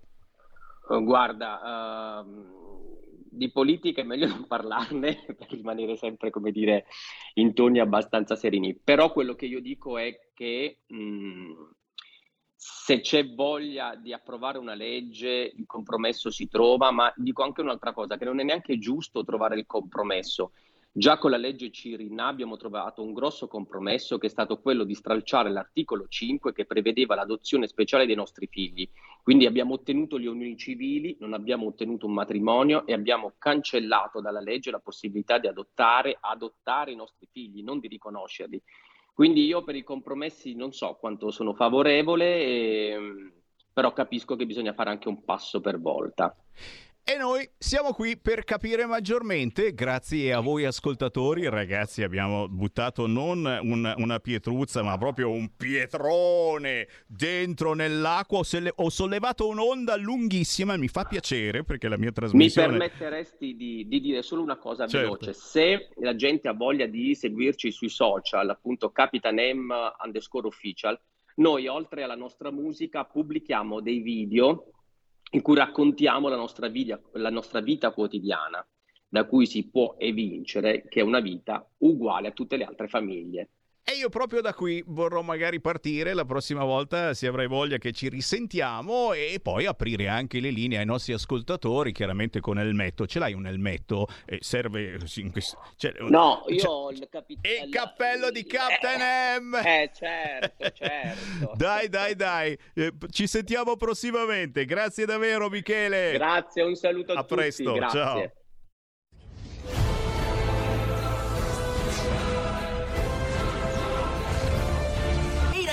Sono Spider-Man! Quale migliore modo di se non andare al cinema a vedere il vostro supereroe preferito? Vi aspettiamo!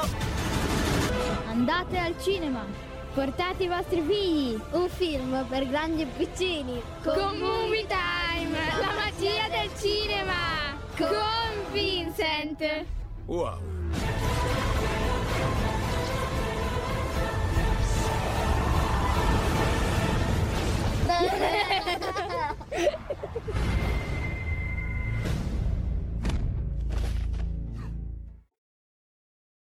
E io sono contento perché vi ho risvegliato. Sai, questa è l'ora un po' della pennichella. Ah, c'era qualcuno che stava dormendo. Vi ho fatto saltare sulla sedia oppure no?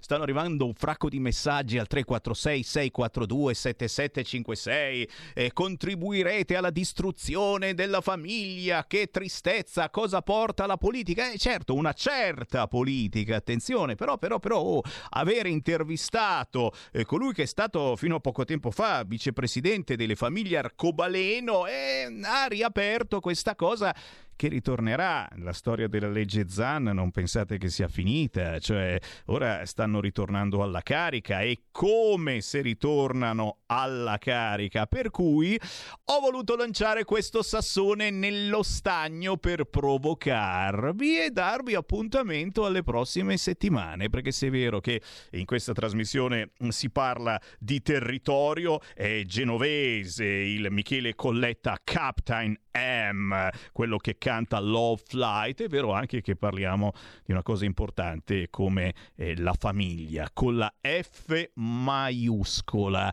Ci sono altri tipi di famiglie? Eh, eh, a quanto pare sì. Mm, eh, che succederà?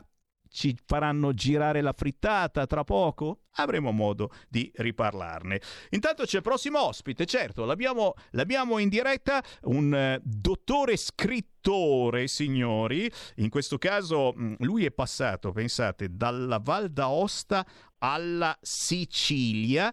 Ha scritto un libro che si chiama Un colpevole perfetto e ve ne voglio parlare perché anche qui è roba veramente particolare. Abbiamo in diretta Silvio Giono Calvetto. Buongiorno Silvio. Buongiorno. Piacere, piacere di trovarti.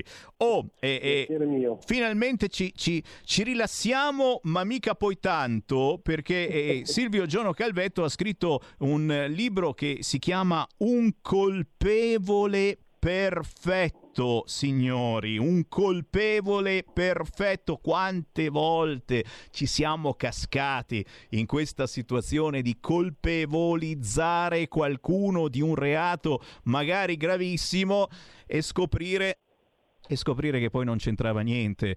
E qui non voglio tirar fuori la strage di Erba, ragazzi, quelli sono colpevoli sicuramente, eh, sicuramente. E stiamo seguendo ancora, ancora questa, questa tristissima vicenda o, o altri, altri drammi pazzeschi dove il colpevole continua a dire no, no, no, io non c'entro niente. E a qualcuno di voi viene il dubbio, eh? Ehm, quasi a nessuno, soprattutto i grossi e grassi mass media, eh, queste cose le considerano no, no, è colpevole, basta, ergastolo, ergastolo. Noi come Radio Libertà, ancora prima, come eh, RPL, Radio Padania, li abbiamo seguiti questi casi e troppo spesso ci siamo accorti che sono andati a beccare i più deboli, i più sfigati e li hanno incolpati e, e, e, hanno fatto sparire anche le prove, attenzione. Eh, vabbè, vabbè, non, ti, non, la tiro fuori la strage di Erba, non me la tirerete fuori assolutamente. Signori, Un colpevole perfetto, si intitola così, il tuo ultimo libro è un thriller affascinante a sfondo sociale, ambientato in Val d'Aosta, dove hai vissuto per moltissimo tempo, ma in questo romanzo, roba particolare, si parla anche il patois, che è l'idioma valdostano di origine occitana, mm e perfino il romanesco. E poi Altra particolarità che eh, ritorna eh, dalle tue opere precedenti, eh, il medico con la passione per le indagini criminali, affascinato dalla mente umana, ma anche dalla musica di Ligabue. Eh, capite, sì, insomma, esatto. che gli ingredienti ci sono tutti quanti per eccitare la vostra attenzione e do quindi la parola a Silvio Giono Calvetti per farvi venire ulteriormente voglia di trovare questo libro che si intitola Un colpevole perfetto. Silvio. Ma eh, io spero che eh, qualcuno sentendo questa, questa presentazione a, a, qualcuno venga voglia appunto di leggerlo. Vorrei essere un, un giallo, quindi una cosa relativamente leggera, però appunto come, come hai detto tu eh, tratta dei temi che sono abbastanza, sono abbastanza pesanti. Il colpevole perfetto, tanto per dare qualche, diciamo così, qualche anticipazione, è un paziente psichiatrico, eh, ospite di una comunità di, di, recupero per pazienti psichiatrici, eh, che eh, in occasione dell'omicidio di una ragazza, di una donna che lavorava in questo centro psichiatrico, viene subito accusato di questo omicidio, avendo lui in passato compiuto un omicidio simile. E quindi siccome lui non sa spiegare esattamente dove si trova, eh, viene, viene subito accusato.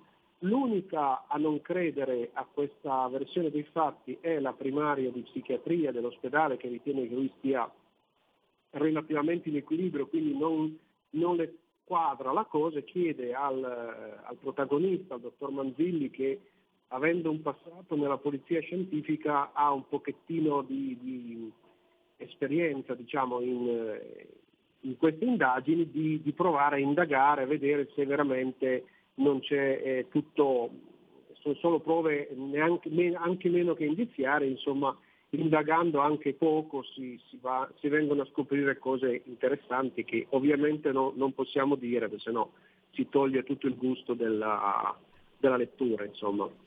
Senti, ma come mai?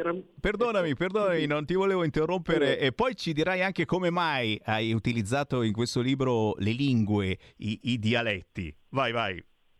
Allora, eh, cose, è una cosa molto, secondo me, particolare, nel senso che eh, la Valle d'Aosta è una regione molto piccola e eh, ha una, è, è, è sede diciamo così, di una larga immigrazione che negli anni sono stati prima eh, piemontesi, veneti, poi eh, dal sud Italia, eh, adesso poco, ma non, non tantissimo da, dall'extra, da extra Europa, ma sostanzialmente è un po' un, un incrocio di, di, di popolazioni eh, di, che provengono un po' da tutta Italia. Quindi eh, c'è un forte radicamento, soprattutto nei paesi, di, eh, di, tradizione, di tradizione, popolare, di tradizione appunto di, questo, di questa lingua patois che è di origine occitana e che viene conservata proprio anche da parte proprio della popolazione, ci sono scuole di patois, si cerca di insegnarlo ancora nelle scuole, anche nelle scuole elementari, medie, in modo che non si perda completamente questo, questa tradizione. E quindi ho voluto eh, rappresentare, soprattutto c'è una, una, persona, una specie di guaritrice, diciamo così, che anche queste sono delle figure ancora abbastanza presenti in Valle d'Aosta, di persone legate proprio alla medicina tradizionale, ai secreti, a, a varie eh, così, diciamo medicine alternative, ma eh, più medicine forse psicologica che non vere e propria eh, legate anche alla religione, a un certo tipo di religiosità e legate soprattutto alla terra, alla cultura locale. Quindi eh, il fatto che questa signora parli, parli solo in patois eh, è proprio un segno della, eh, del radicamento di questa, di quest- dentro questa cultura. Dall'altra parte c'è invece un personaggio che viene da Roma e che invece parla romanesco proprio per eh, in qualche modo rappresentare il fatto che viene da fuori porta tutta una serie di problemi, tra l'altro eh, no, non per colpa sua, ma insomma è, è, legata ed è un personaggio all'inizio abbastanza eh, misterioso perché non si sa se sia una figlia di, eh, del protagonista oppure no, perché compare così eh, come eh, di una sua ex fidanzata che potrebbe anche essere, essere sua figlia questa, questa ragazza. Quindi è un, un nuovo che, che, arriva da fuori e che altera un po' gli equilibri che ci sono di questo, di questo personaggio. Signori, non arrendiamoci quindi al colpevole perfetto, una strada che abbiamo veramente percorso tante volte sulle nostre frequenze parlando di terribili fatti di cronaca, il nuovo libro di Silvio Giono Calvetto che si può trovare dove? Dove lo possiamo ordinare Silvio? Eh, su qualsiasi libreria online, perché c'è da Amazon, IBS, quello che, quello che volete, oppure eh, anche attraverso una libreria diciamo così tradizionale e territoriale lo, lo, fanno, lo, fa, lo si può arrivare perché è distribuito da messaggerie, quindi è facilmente reperibile da qualunque sta. parte. E ci sta, e ci sta. Grazie veramente al dottore scrittore Grazie. Silvio Giono Calvetto. Silvio, a prestissimo, al prossimo libro. Grazie a voi, buon lavoro. Stai ascoltando Radio Libertà, la tua voce libera, senza filtri né censure, la tua radio.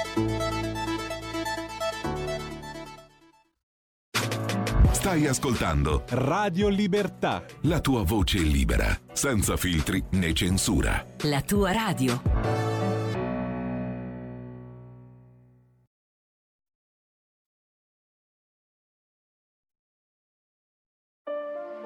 Il bene e il male si confonde. Chi pensi ti voglia bene è già pronto a farti del male. E chi pensi sia cattivo ha solo uno scudo per proteggersi dai finti buoni e dal finto bene. Per questo noi ci definiamo angeli del male, perché vediamo il buono nel cattivo e il cattivo nel buono. Chiamarci angeli del male, lo so che è un po' complesso, è come se il bene e il male si fossero uniti adesso. Sono con Bonnie, lo so, sei rimasto un po' perplesso, è un tiro diabolico, ti uccidiamo con sto testo. Vivono nei popolari ma sempre solari, non ho un cazzo niente, sono un bel McLaren, tu rivista ancora sono stata male, non c'è nessuno di cui ti puoi fidare.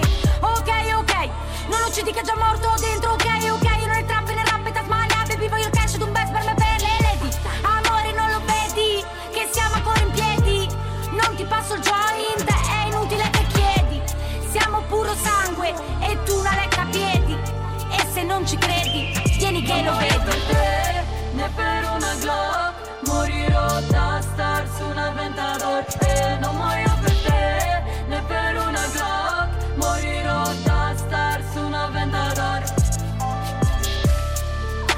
Con le tue parole mi spara dal cuore E io faccio sempre fatica a credere alle persone Giuro sul mio nome sarà storia il mio cognome Come nelle gang dove si uccide poi si prega il Signore. E non morirò per te Né per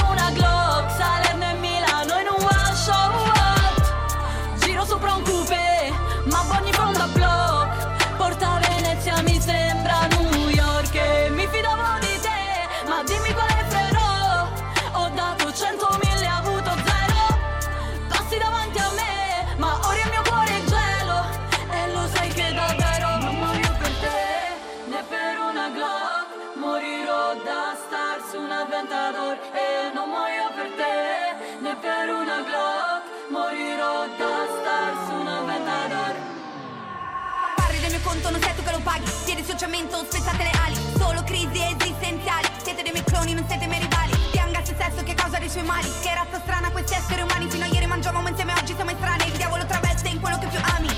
Angels like con Tinder nella Gucci Devil Way quando spegni queste luci Oh Mayday, sta giungla ci siamo cresciuti Yes we paid, troppi conti senza zero aiuti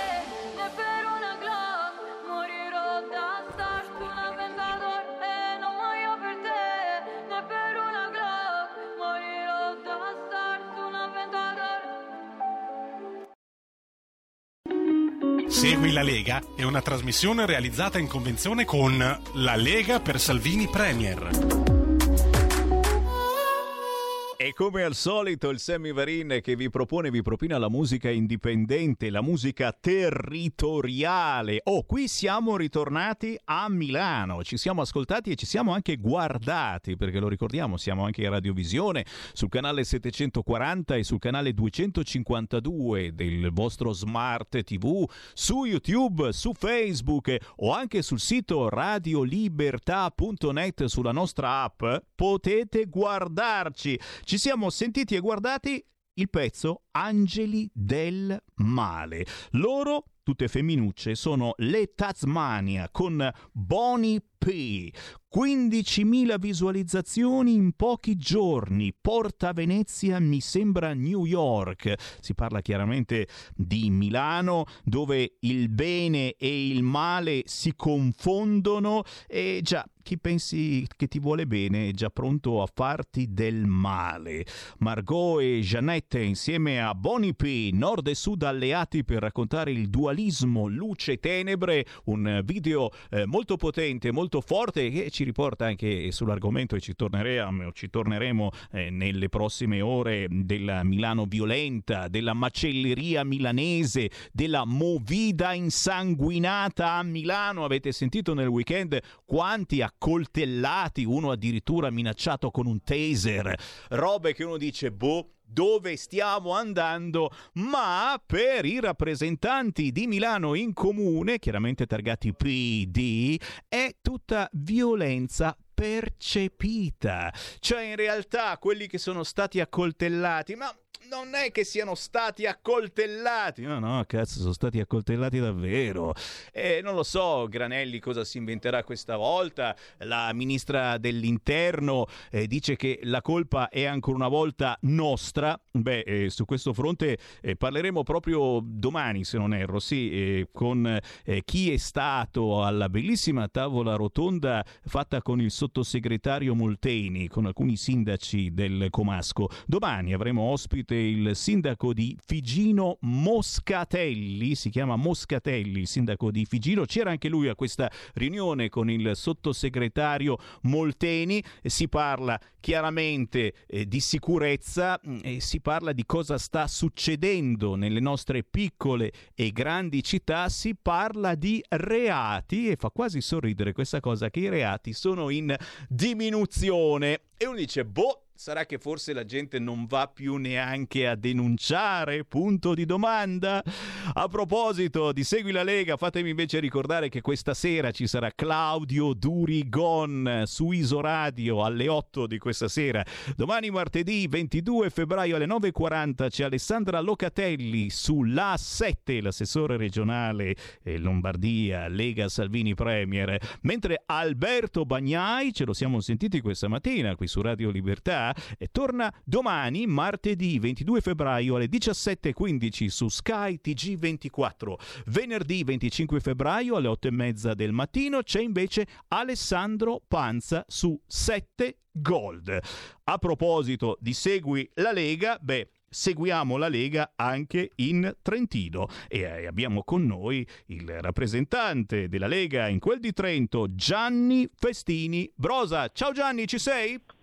Ciao, certo che ci sono, sono qui presente, sono via, via telefono, ma ci sono. Va bene Stes, l'importante è averti e c'ho ancora in giro la foto eh, di quando ci sei venuto a trovare qui nei nostri studi in via Bellerio e lo ricordiamo a tutti i curiosi. Ragazzi, siamo una delle poche radio ancora aperte alle visite eh, con la mascherina, con i disinfettanti, con tutto quello che volete, ma qui si può entrare, quindi tranquillamente se passate da zona Afori, via Bellerio 41 a Milano, ci potete venire a salutare, a trovare chiaramente non a mani vuote, lo dico sempre, almeno un salame lungo mezzo metro o un bel abbonamento a Radio Libertà. E chiaramente parlo dei nostri ascoltatori, ma anche eh, tutti voi politici, dal semplice consigliere comunale a chi invece ha delle cariche molto importanti, beh, qui passano veramente quotidianamente, visto che trasmettiamo dal fortino della Lega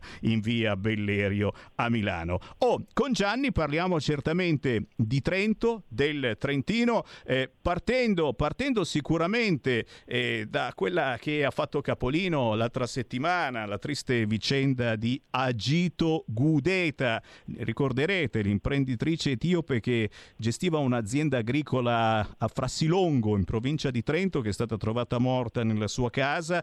Beh, il 33enne ganese accusato di averla violentata e uccisa è stato condannato a 20 anni di prigione. Proprio da questa notizia che voglio partire perché mh, ha fatto particolarmente scalpore ai tempi, soprattutto perché Agitu eh, rappresentava e rappresenta tuttora un certo eh, ideale anche di come ci si possa integrare. Sai, qui siamo tutti i giorni a parlare, prima stavo citando la movida insanguinata a Milano, la macelleria milanese, titolano oggi i quotidiani e ragazzi, e questi sono quasi tutti immigrati, sono figli di immigrati, sono eh, minori arrivati col barcone e che stanno insegnando ai nostri figli come ci si può divertire a Milano. Beh, eh, eh, Agito invece rappresentava un'altra cosa, è il fatto che ci si possa integrare, si possa diventare imprenditori, addirittura, addirittura eh, portando avanti una bellissima idea, quella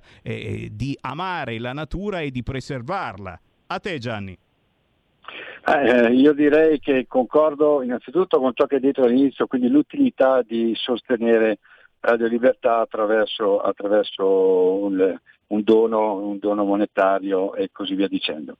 Per quanto riguarda invece il concetto di Agitu, dobbiamo prima di tutto tenere presente che non è vittima una sola volta, quindi non solo vittima del suo carnefice, ma vittima anche della situazione che si sta creando all'interno del, del mondo della, della solidarietà dell'integrazione, vittima di quei meccanismi di studio che vengono perpetrati all'interno delle università per quanto riguarda le possibilità di integrazione e eh, per così dire vittima dell'ignoranza della gente eh, rispetto al, al, suo credo nel, nel, nel, progetto stesso che ha messo, ha messo in atto. Eh, non è la solita pastorella Gitu, è una donna laureata in sociologia, quindi il criterio integrativo attraverso le modalità che non si trovano solo in Italia, ma si trovano anche nei paesi suoi di origine, cioè la pastorizia, si possa eh, creare una collaborazione e una integrazione pacifica. Lei è vittima soprattutto di questo e questo è su quello che dobbiamo pensare. Mi collego però anche allo scrittore di prima che eh, proprio il suo libro si potrebbe anche adattare a questo, a questo caso, in quanto per atti precedenti sul, sul, territorio, quando fu trovata morta Gitu, subito accusarono un vicino di casa, cioè la gente non pensò nemmeno di valutare le varie situazioni o di chiedere, ma spararono eh, sentenze e giudizi sul, sul, sul suo vicino. Le cose poi, come appunto è andata la sentenza eh, di vent'anni al, al Ganese, sono, eh, sono risultate completamente, completamente, diverse. Ma proprio per il discorso che ho detto prima, cioè la volontà attraverso il suo progetto di integrare le persone, ecco che il suo Canefice è proprio una di, è uno di, di, di quei personaggi di, che ha cercato di aiutare, ha cercato di essere vicino e fargli comprendere che l'intero mondo sta cambiando e si può dare una mano a cambiarlo in un certo modo. Ecco, questo è importante da tenere presente sopra tutti gli altri eventi.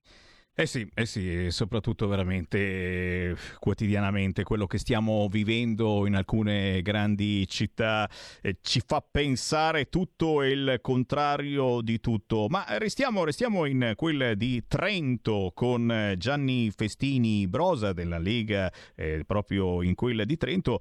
Posso no, non chiederti qualcosa anche eh, sui risultati del referendum, dei referendum sulla giustizia? Abbiamo passato un'estate non soltanto eh, a caccia di firme, ne abbiamo portate tantissime in eh, Bellerio, eh, le regioni eh, si sono fatte ulteriormente carico di rompere le scatole, alla fine insomma i referendum sulla giustizia si faranno. Certamente una grande vittoria della, della Lega e di, di, tutti voi, di tutti noi eh, militanti e simpatizzanti che eh, per mesi abbiamo fatto gazebo, abbiamo fatto informazione, abbiamo certamente portato avanti eh, una certa idea che è quella che insomma eh, possiamo ancora fare qualche cosa per migliorare in questo paese. Gianni Fessini Brosa.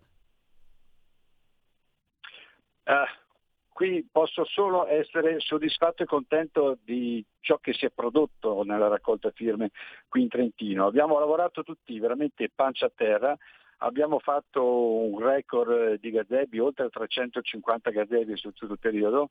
Abbiamo raccolto una gran quantità di firme paritaria alle grandi come percentuale in proporzione alle, alle grandi regioni che noi sappiamo essere forti anche, anche loro in questo, che dove la Lega eh, è più forte e quindi il vedere come il cittadino, il turista, a volte c'era anche lo straniero che era incuriosito e voleva comprendere ciò che noi volevamo. E quando si parlava di giustizia dicevano sì, giusto, una giustizia giusta va bene e non c'è sempre dappertutto, eh, anche in altri paesi europei qualche cosa c'è da realizzare, ma voi qui in Italia date l'esempio che l'avete fatto più volte, e eh, se potessimo firmeremo anche noi. Ecco, questa è stata una delle cose più belle in quei, in quei, momenti, in quei momenti lì. Dovevamo ricordare anche che c'era la, la problematica del, del, del delle restrizioni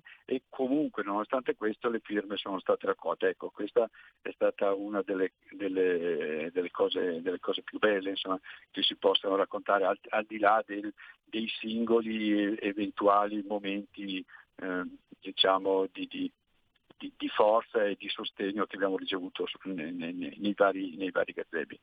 E queste sono le soddisfazioni che ci prendiamo noi della Lega perché eh, a differenza di altri movimenti, di altri partiti che vanno in piazza soltanto quando c'è aria di elezioni, noi ci siamo veramente tutto l'anno e quindi eh, un saluto particolare va certamente ai militanti, ai simpatizzanti di Trento, ma eh, di tutta l'Italia, anche coloro che magari eh, si sono avvicinati per la prima volta a un gazebo della Lega proprio perché c'era da firmare i referendum sulla giustizia. E adesso vedete insomma che qualcosa si muove. Andremo pure a votarli questi referendum. Chissà che si riesca a fare l'election day ma avete già visto subito eh, gli amici del PD hanno paura che poi ci sia troppa affluenza e siamo matti eh, se c'è troppa affluenza. Beh, su questo, su questo eh, sì, si è già visto come si stanno muovendo dalle decisioni di Amato quello della Lamorgese alle grandi discussioni che vengono fatte,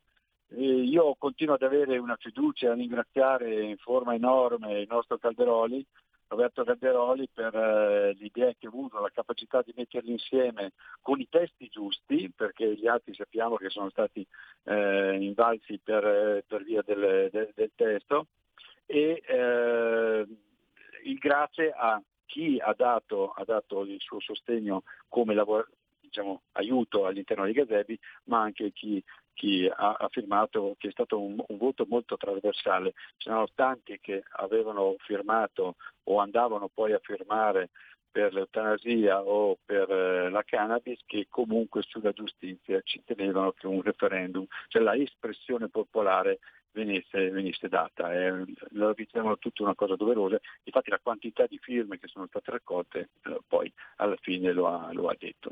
E come, come lo salutiamo caramente il grandissimo Calderoli che ha ufficio proprio qua sopra di noi. Eh sì, eh sì, eh sì. E noi ringraziamo da Trento Gianni Festini Brosa. Oh Gianni, molto volentieri prossimamente ci ricolleghiamo con Trento, con il Trentino per fare il punto sul vostro bellissimo territorio. Quando vuoi, a Radio Libertà c'è. Va bene, se non sarò io a mettere qualcuno di eh, altrettanto, altrettanto in grado di esprimere un, eh, un proprio, la propria indicazione sul- sull'argomento e ti prometto, lo dico solennemente qui a Radio Libertà, quando venga a trovarti ti porto qualcosa di buono di Trentino, ok? Oh, mi hai rischiarato il pomeriggio. Grazie Lega Trentino, Gianno e Fiestini Grazie Brosa. a te Ciao Gianni. cuore per l'opportunità, grazie Ciao, ciao. Gianni. Ciao. Segui la Lega è una trasmissione realizzata in convenzione con La Lega per Salvini Premier.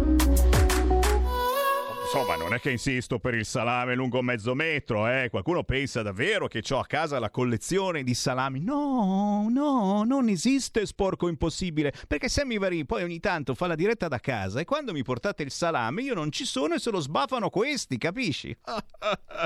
Dai che c'è una buona notizia per salutarvi, signori. Stop a stato di emergenza e restrizioni. Apre così il sito del Corriere in questo momento. Il primo aprile sarà il Freedom Day italiano?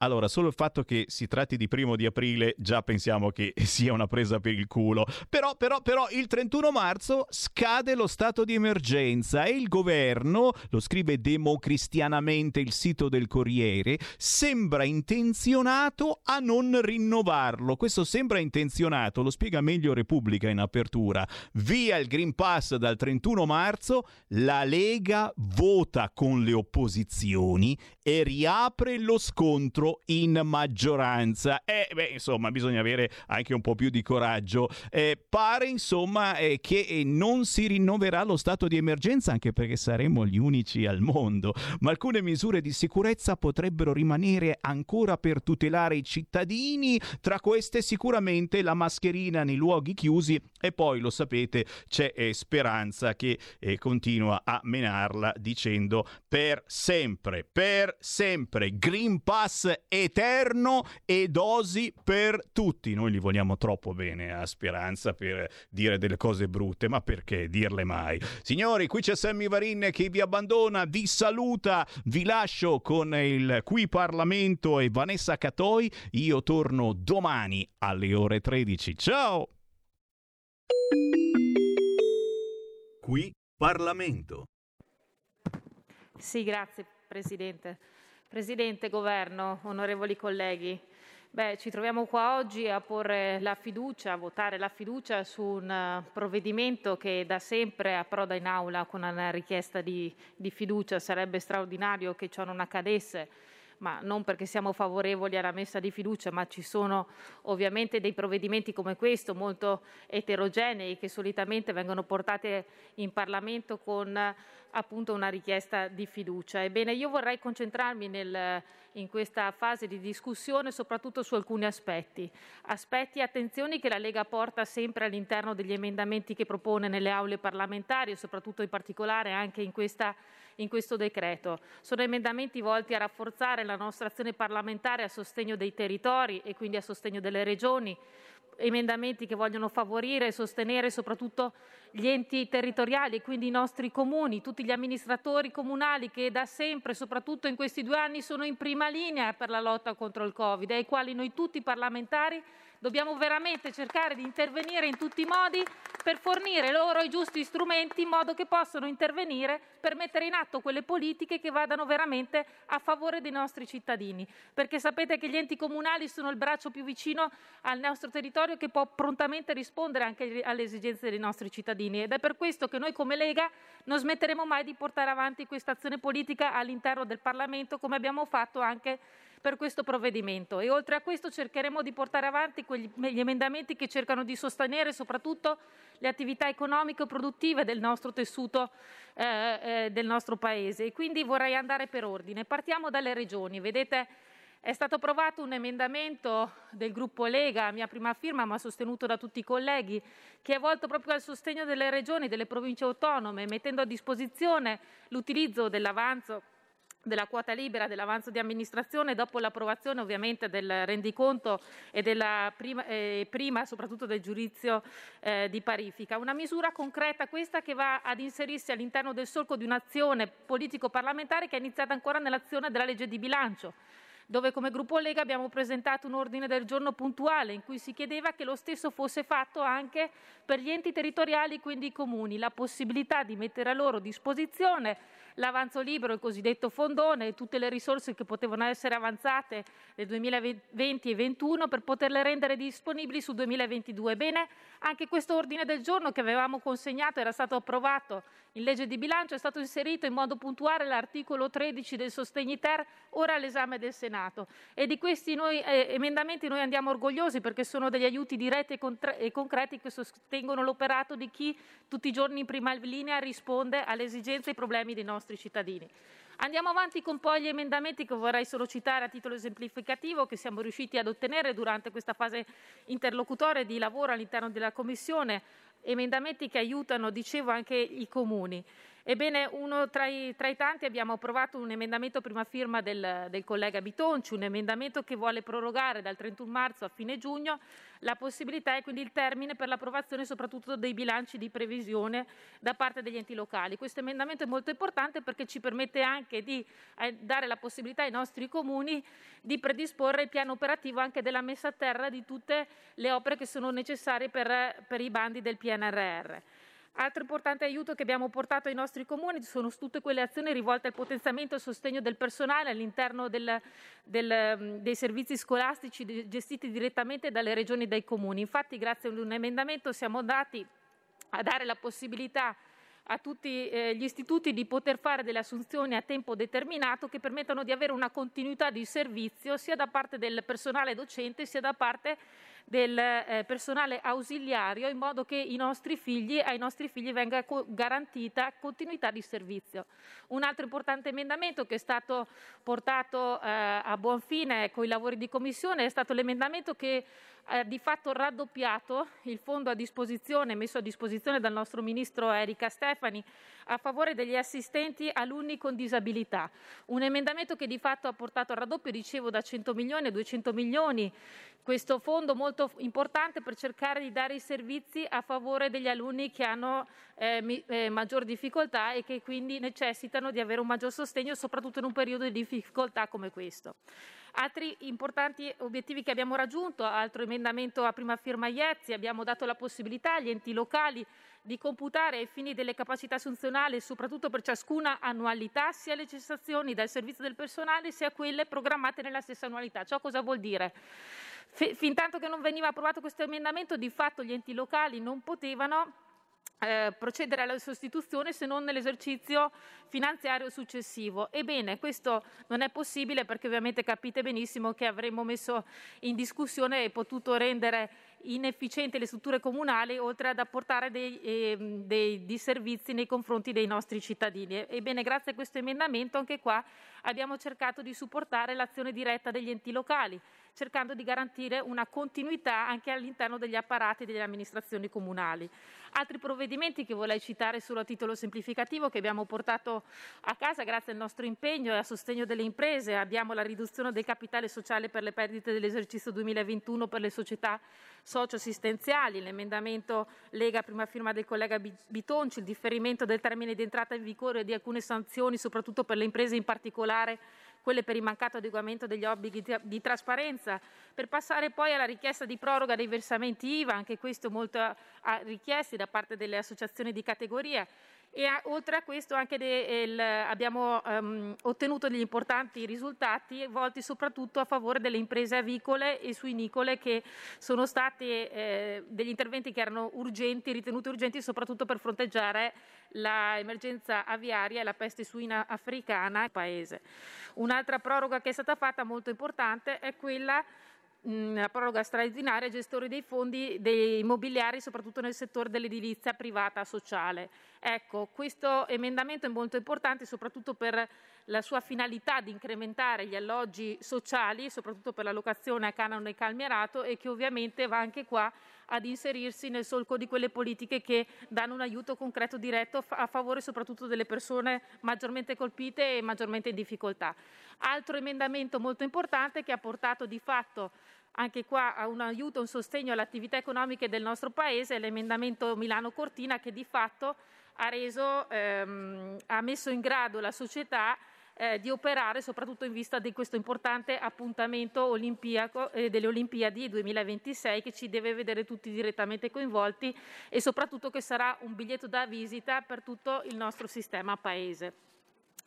Oltre a questo però dobbiamo anche dire che non siamo stati soddisfatti sotto alcuni aspetti perché purtroppo alcuni emendamenti che avevamo presentato o non sono andati a buon fine o di fatto sono stati riformulati edulcorando così quello che doveva essere il nostro intento primario. Ad esempio mi riferisco in particolar modo all'emendamento sulla riduzione della Tari, attraverso la riformulazione di questo. Infatti la nostra proposta di, di, fatto è stata edulcorata e completamente trasformata in una mera proroga per l'approvazione dei piani finanziari della Tari e della corrispettiva tariffa e di fatto quindi non permette ai nostri sindaci di avere quegli strumenti che permettono loro invece di intervenire in modo puntuale per alleggerire l'aggravio di questa tariffa. Ebbene, come Lega abbiamo presentato quindi un ordine del giorno che speriamo venga accolto proprio perché è di nostro avviso urge veramente come l'intervento soprattutto nei confronti del caro bollette, anche un intervento puntuale per cercare di fare in modo che i nostri sindaci venga dato loro uno strumento che gli permetta di intervenire andando a ridurre le tariffe della Tari che anche queste ovviamente colpiranno il, i bilanci delle, delle, nostre famiglie italiane. Oltre a questo ci aspettavamo qualcosa in più, soprattutto anche sul tema del sisma bonus. Ma vediamo poi agli altri risultati che siamo riusciti ad ottenere grazie al confronto e grazie soprattutto alle prerogative del Parlamento che abbiamo voluto insist- insistentemente raggiungere e portare a casa all'interno della dialettica della nostra commissione referente, soprattutto nella notte tra il mercoledì e giovedì, dove abbiamo approvato, come si diceva prima, l'emendamento, quello che di fatto porta a prorogare il blocco al 2023 dell'utilizzo del contanti. Ho sentito alcuni colleghi che dicono come questo emendamento sia di fatto un emendamento di facciata, non è vero assolutamente, perché anzi non vi è nessuno studio che comprova la correlazione diretta tra i vincoli e l'utilizzo del contante all'evasione fiscale. Qui Parlamento. Avete ascoltato Potere al Popolo.